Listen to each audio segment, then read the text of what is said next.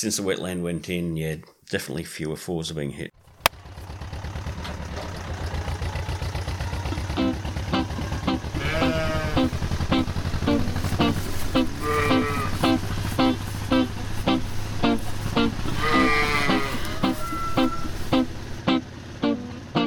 Hello, and welcome to Talk to the Hands.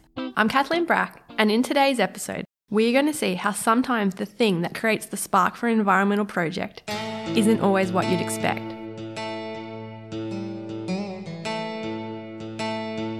Today's story is about some country footballers who got injured and how this led to the creation of several acres of beautiful wetlands. Our story today is set in Neerim South, which is a small country town about 30 minutes north of Warragul in Gippsland in southeastern Victoria. About 500 people live there, and it has a primary school, a hospital, a supermarket, and a rec reserve, which hosts Aussie rules football, netball, cricket, tennis, and lawn bowls. John Rochford and uh, live at Neerim East, and I've lived there all my life. This is John Rochford, who lives in the district. He's also been part of the Neerim, Neerim South Football Netball Club for a really long time. Yeah, I was president of the football club from uh, 04 to 07. Started there when I was when I was 12. 1956 I started. 66, sorry.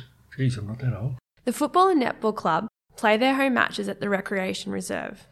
It's the beating heart of the town, a place where the entire community comes together. Normally, the area around Neerim South is lush and green, perfect dairy farm country. But in the 2000s, the area suffered a long and destructive drought. This affected not only the surrounding farmland, but also the green grass of the football and cricket oval. It was especially detrimental to the oval as they had no permanent water supply. Something had to change. This was around the time Mike Horton moved to Neerim South from Melbourne with his wife and four kids. They bought a 17 acre farm and Mike started a wholesale nursery. Mike immediately threw himself into the community and joined a range of committees. I joined the Landcare Group in 2000. By the end of 2000, I was its secretary, and from that point on, I've been either president or secretary, unable to escape. Mike was always, always, always giving things a crack. Because two of my sons joined the football club, I think it was around about 2002, 2003, I was approached by the then retiring president who got me at a moment of weakness on a Saturday morning out at Poowong in the rain and said, Would you mind chairing? How would you feel about chairing the, the Rec Reserve Committee for the next year? When I stepped down, and I, in a moment of weakness, agreed to give it a crack. Water, or the lack of water for irrigating the oval, was a huge issue. We were losing a lot of players to injury. When I say we, I mean the football clubs and the cricket club were, were being injured by essentially a, a very difficult ground to play on, which was uh, unirrigated.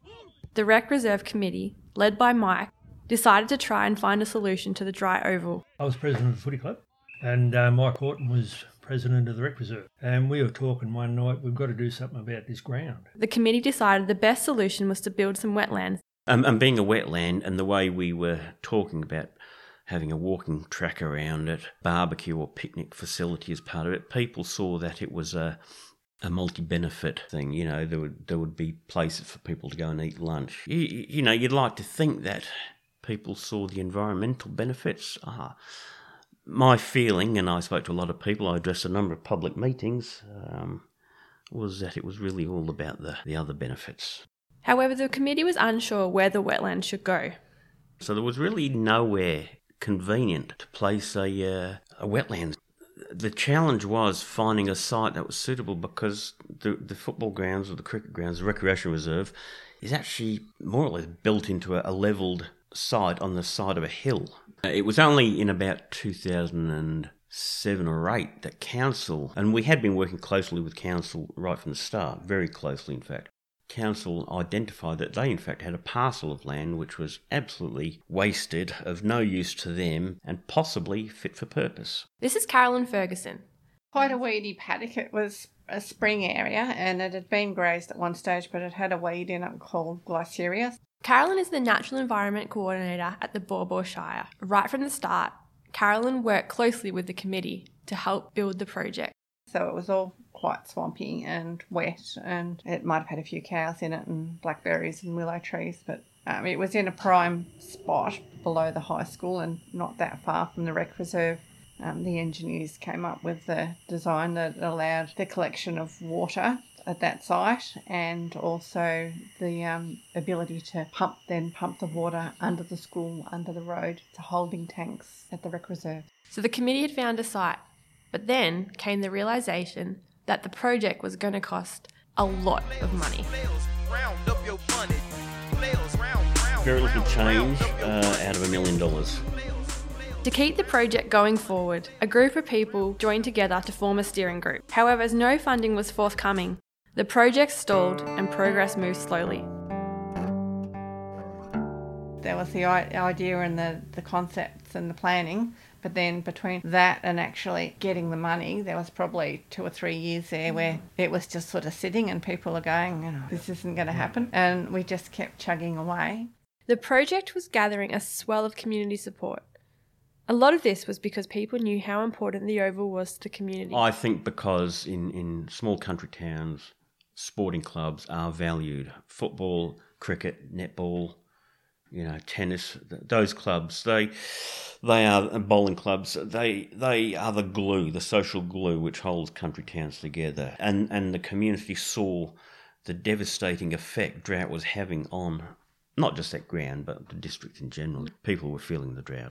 There was a community consultation planning with each of the towns, and that was about um, what the townspeople wanted as far as projects in their towns. And so I think that on the top of the list for Neerim South was a wetland and the watering of the Neerim South Oval. I, I was very confident up until 2009. I used to say all the planets are aligned at the moment for getting money for these sorts of projects. We're in drought. There's money available for stormwater harvesting, particularly for uh, sporting clubs and, and sporting grounds. We just have to complete our design work, put our case together, and then lodge an application. But in 2009,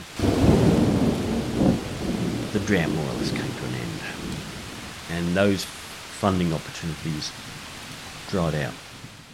So uh, then it became a different challenge The steering group worked hard for many years to get funding. to try and piece together a, uh, a suite of funding programs. The funding sources that we had were, were relatively small chunks. We needed one big chunk in order to get the smaller pieces on board, and it was through uh, the intervention of Gary Blackwood, our MP, stepped in and, and helped us um, approach Regional Development Victoria.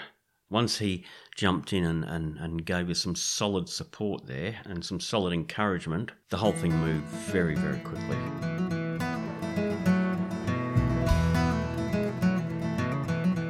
Eventually, after years and years of hard work, led by Mike and Carolyn and the steering committee, the project received funding from the state government. The local community came together to celebrate at the rec reserve. Yeah, look, it was a lovely day. Um, I, I was a little bit nervous because there was uh, a steady stream of people flowing into the football club rooms. I think we ended up with about 100, 200 people there. It was a lot of a sea of people. Um, we had some poster boards up showing the concept plans, the engineering drawings, some aerial photographs of the site. The project management of the site was handed to the Baw Shire Council. Construction of the site commenced with a long list of things to do. Um, there was a lot of work to do. I mean, it wasn't just a case of digging holes. The Landcare was involved in, in organising public tree planting days when the, the whole community was invited to attend. Today, the site is finished. It is a beautiful wetlands, busy with runners and walkers. knowing what it was and what it is now, and just this brilliant, just recreational area. This is Steve Horton. Mike Horton is my father, my dad. Steve took over his dad's nursery, Habitat Creations, and now co runs it. Steve assisted with growing the plants and planting out the wetlands. I reckon there would have been about 30,000 plants, maybe 35,000 plants. He has watched the wetlands grow into a beautiful site. Just fantastic little oasis for frogs and ducks and, and all that sort of really good aquatic um, wildlife. Dad has his gift of being able to really track those really key stakeholders in a, a small town like that together and, and get good outcomes. The site is used now as it was always anticipated it would be. It is used to provide irrigation water to the recreation reserve, but probably more importantly, I guess it's it's a site of recreation for people from town. A, it's a beautiful walking track around four beautifully set up ponds. We got we got one report at one of the uh, working group meetings that the cricket club were complaining that they weren't hitting as many fours as they used to because the grass was so lush. At the start, all we wanted was water to go to the ground, and even us, we didn't realise that at the start we water water come first, and then at the end it seemed to be that uh, the wetlands area for everybody else was first and we were second, which it didn't matter, but it just worked that way. Thanks for listening to Talk to the Hands. A special thanks to the West Gippsland Catchment Management Authority for supporting the creation of this podcast. A big thank you to everyone who provided their time and insights for an interview, including Mike Horton, Steve Horton, Carolyn Ferguson, and John Rochford. For more information about the Neerim South Wetland Project, or for more information about Landcare in general, visit landcarevic.org.au. Thanks for listening.